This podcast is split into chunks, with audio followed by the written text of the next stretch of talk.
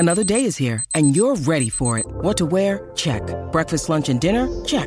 Planning for what's next and how to save for it? That's where Bank of America can help. For your financial to-dos, Bank of America has experts ready to help get you closer to your goals. Get started at one of our local financial centers or twenty-four seven in our mobile banking app. Find a location near you at bankofamerica.com slash talk to us. What would you like the power to do? Mobile banking requires downloading the app and is only available for select devices. Message and data rates may apply. Bank of America N A, member F D I C. When you need mealtime inspiration, it's worth shopping Kroger, where you'll find over thirty thousand mouthwatering choices that excite your inner foodie. And no matter what tasty choice you make, you'll enjoy our everyday low prices, plus extra ways to save, like digital coupons worth over six hundred dollars each week. You can also save up to one dollar off per gallon at the pump with fuel points. More savings and more inspiring flavors make shopping Kroger worth it every time. Kroger, fresh for everyone. Fuel restrictions apply.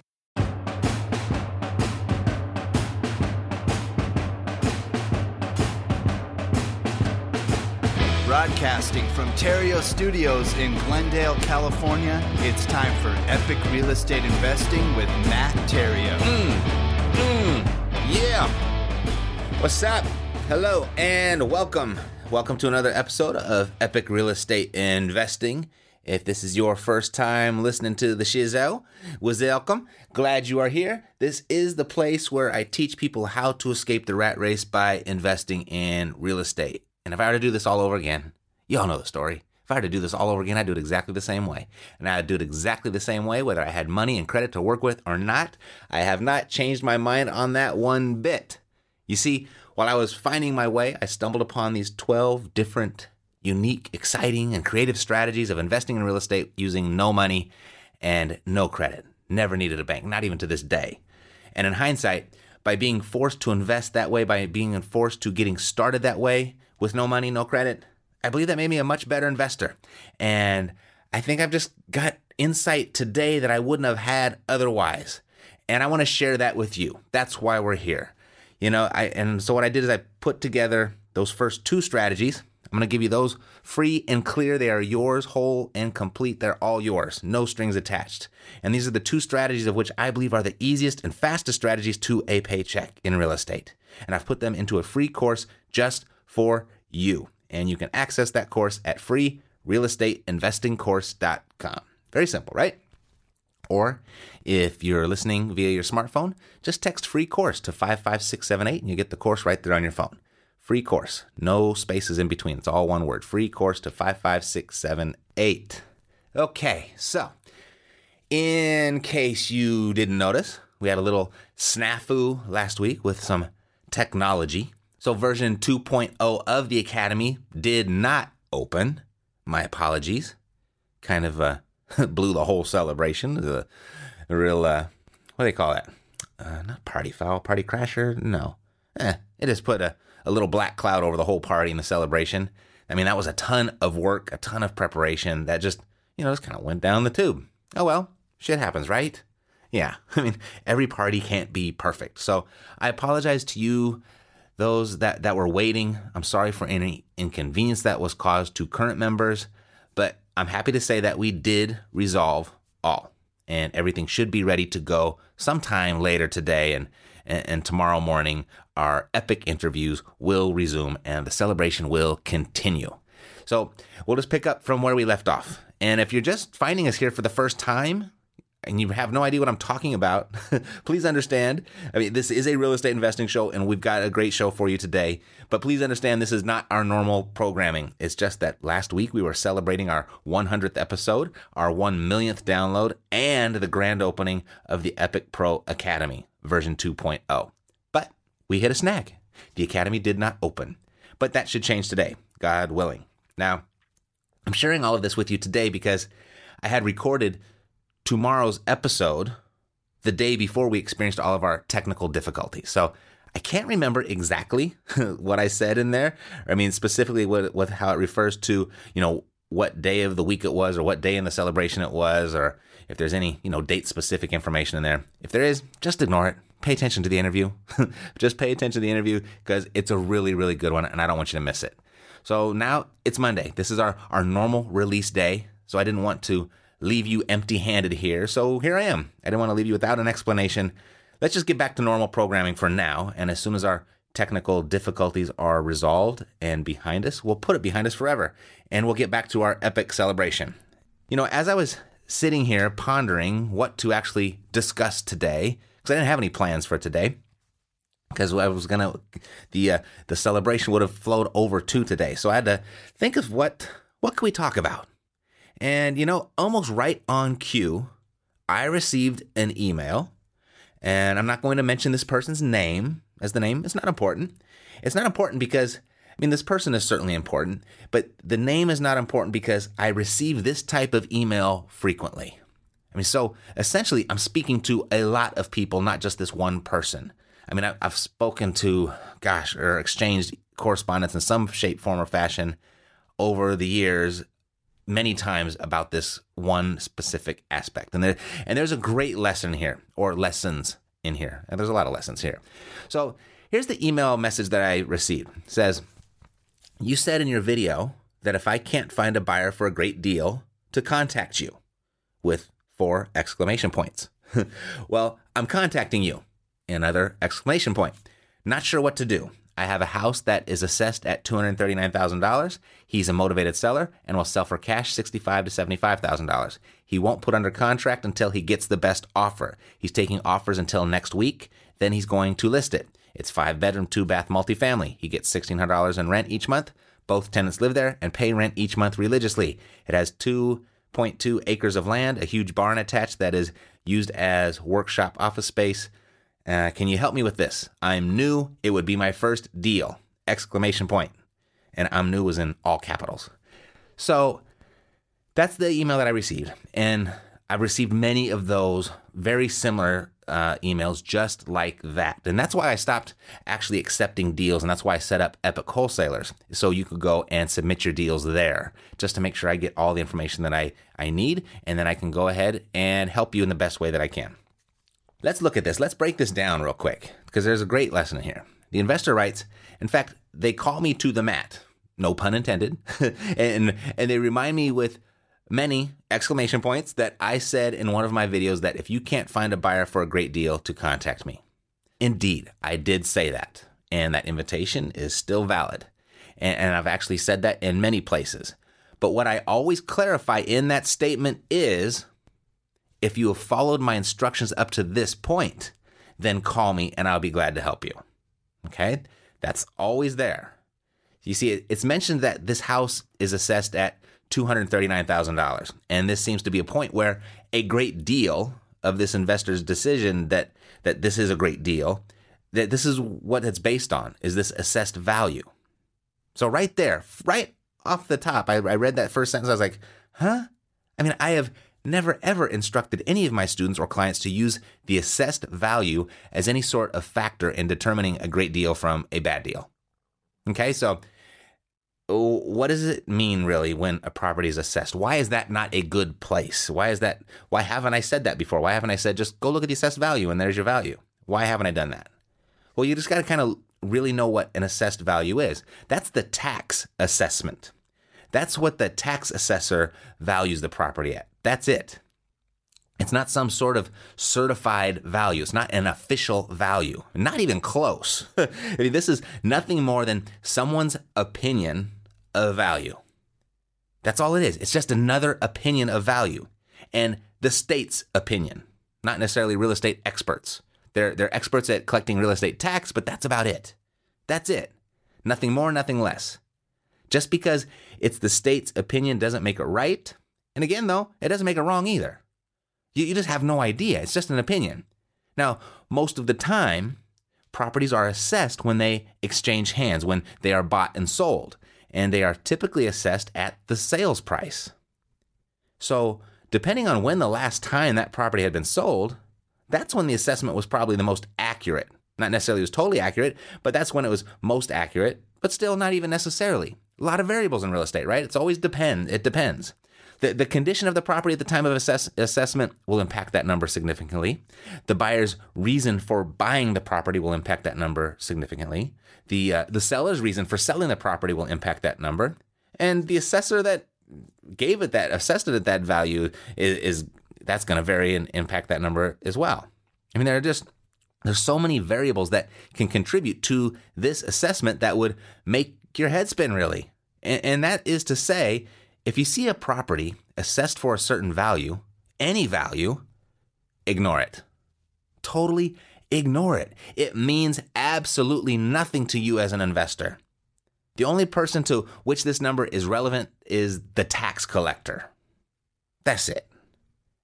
Th- this number, it's used by the tax collector so they know what, or they know how much property tax to collect from the owner. That's it. So th- ignore this number entirely, okay?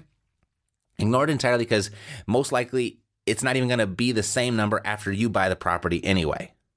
So the investor then writes that the seller is motivated.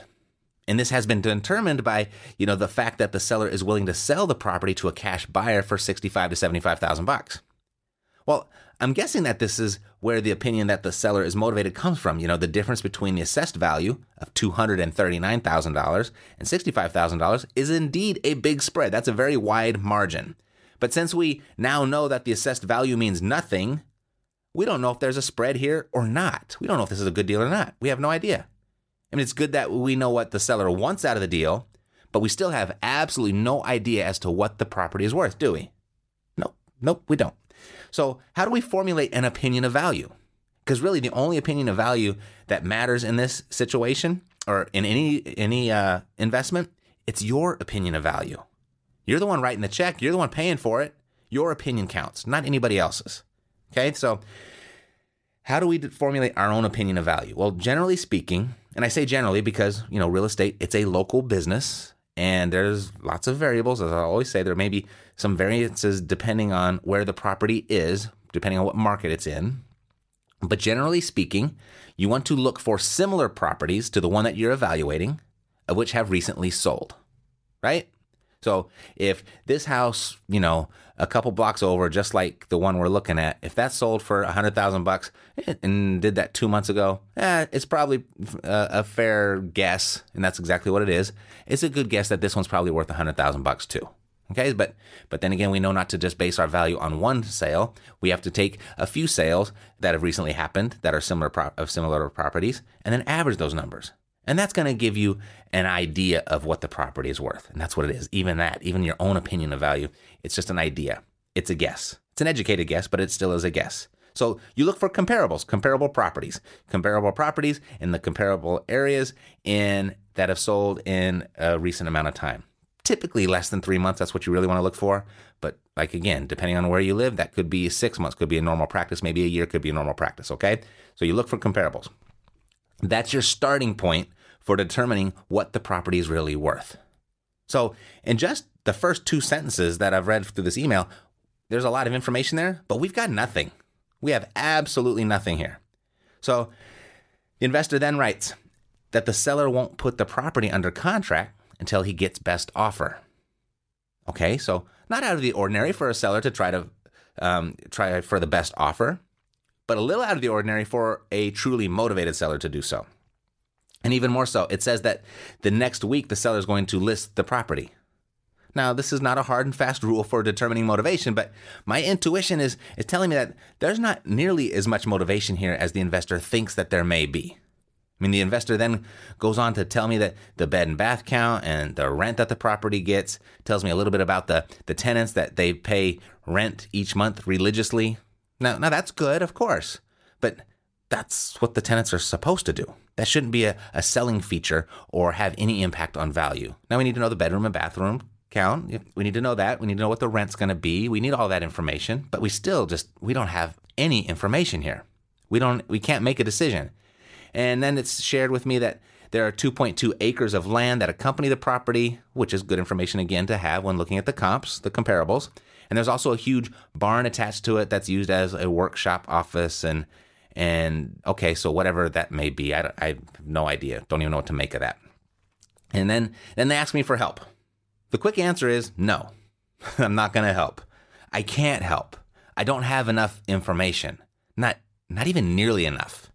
So I replied back to this email with, yes, I did say I would help anyone that followed the instructions up to the point where I mentioned that I would help. please send me a completed seller information questionnaire and I'll take a look and do whatever I can for you. That's how I responded.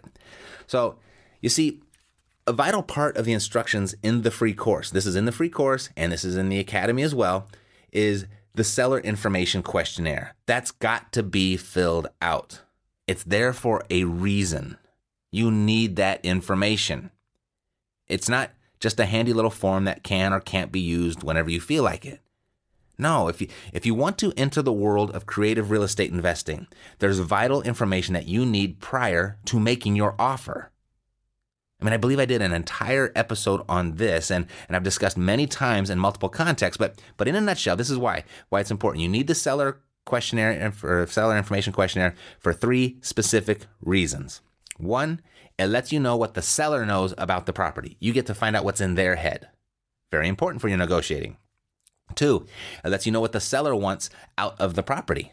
Again, very important for your negotiating. You got to know what they know and what they want, or else you can't give it to them, right? So you got to know what they want. And three, which is the most important, it's why it's asked three different times and three different ways on the seller information questionnaire, it is why the seller is selling. It reveals why the seller is selling. We all know that the foundation of a real deal lies in the mo- the, the seller's motivation to sell. Okay, that's where the real deal is going to be founded, whether there's a deal there or not. It it all depends on why they are selling, not the assessed value, not how much it rents for, not the condition of the property. Really, it comes down to why the seller is selling. You need this information to craft the very best offer possible. So I can't help unless that questionnaire is filled out in its entirety. And that's the other thing. They all, all those, all those questions have to be answered, whether you're asking me for help or not, whether you're going to put together the deal all by yourself or you're going to find someone else to help you. At some point, you're going to need an answer to each one of those questions. So if you can't find it in the actual interview, well, you better go find it somewhere else. If you want to create a solid offer, the best offer possible, the type of offer that's going to make you a profit, you need an answer to all of those questions. And, and and if you don't have it filled out in, in its entirety, you know, it's just going to be a long and drawn out back and forth dialogue of which I just, I don't have the time for. I don't have the time for the one, the back and forth, and I really don't have the time to reteach what needs to be done when it was already there. I mean, you couldn't have heard me say that I'll help you without going through the course. So you already had, you just didn't go through the course. You did not move at the speed of instruction. And that's what the free course is there for, to show you how to do it. I can't do my part, and I won't do my part unless and until you do your part. You got to meet me halfway. That's the deal. That's the condition for receiving my help. But even if you're not asking me for help, you still have to do this for yourself so you're able to help yourself. Make sense? So the investor responded back with, I'll do my best to send you what I can. Again, it, it just it hasn't sunk in. And I know she shared that she was a new investor, and that's okay. I understand. And I'm not I'm not beating you up by any means, because you are not the only person out there that has sent me an email like this. So I'm talking to everybody. And even if you haven't sent me an email, I'm still talking to you too. It's important that you need you need to understand that you have to have all the information to position yourself, your negotiating position, and, and to present an offer that's going to make you a profit, and the biggest profit possible. So she she says that she's going to send me what she can. Sending me what you can, like I said, it's not enough. You've got to send me everything that I need. So anyway, this is the most recent message that I received from this investor, actually just, you know, a couple hours ago. Hi, Matt. Thank you for getting back to me so quickly and your willingness to help me after interviewing my seller this morning. I'm walking away from this deal because he's not motivated enough. He's waiting on all of these offers, and my personal value of the property is questionable. It's the location. If this were in a better area, I would definitely put in an offer and move forward. I'm moving on to the next deal. There you go. And it, just as I initially expected, there's no motivation there. So if there's no motivation, there's probably no deal. I, I, I could tell because, you know, the, the seller was waiting for offers, and they were waiting for multiple offers, and they were going to list the property next week anyway. That's typically not motivation. That's might be someone who wants to sell, but we're looking for people that need to sell. That's motivation. That's where the deals are. That's where you as an investor are going to create your biggest profits, with the people that need to sell. If you just follow the steps in the free course, you'll know whether there's a deal to be had or not. If you follow the steps, you get the answers much, much faster. You become independent much faster. Just follow the steps. Move at the speed of instruction. You see, this this process, I'm here to help you, absolutely here to help you. But it saves me from wasting my time as well. And more importantly, it saves you from wasting your time. This would have been this person's first deal. I love to help people get their first deal. That's the most exciting experience for me. And so this would have been her first deal. And because she went back to the seller information questionnaire, she went back to that step. This person was able to discern on their own that there's no seller motivation. Never done it before. First deal. Just by using the seller information questionnaire, they knew that there wasn't any seller motivation. And then they found out that the property, because of its area, wasn't such a great deal after all. See, that's what the steps are there for. So you can figure it out, regardless of your experience level, regardless of your inter- intelligence, regardless of your net worth, regardless of whatever. The steps help you figure all that stuff out and figure it all out on your own so that you become a skilled real estate investor. And once you have that information, no one can ever, ever take it away from you. No one can take your education away from you. And once you've done it once, you can do it again and again and again, and you will be an independent person of society. You will be an independent contributor to society. You will not be dependent on the society. That's what I want for you. This is more than real estate. This is more than money. This is freedom that we're always talking about. You know, your most valuable asset is your time. You're going to experience a lot of situations like the one I just shared with you. A lot of them. Just follow the steps. Don't get emotional about it. Just follow the steps, work the numbers, and save your time. Your time. Your most valuable asset. That's it for today. And if I don't see you again in the next twenty-four to forty-eight hours, something has really gone wrong. So I'll just have to see you next Monday then, okay? I'm Matt Theriault, living the dream. You've been listening to Epic Real Estate Investing, the world's foremost authority on separating the facts from the B S in real estate investing education.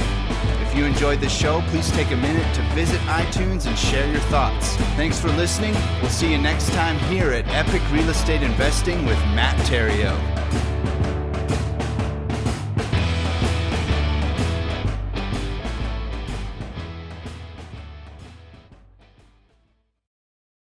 This podcast is a part of the C-Suite Radio Network. For more top business podcasts, visit c suite radio dot com.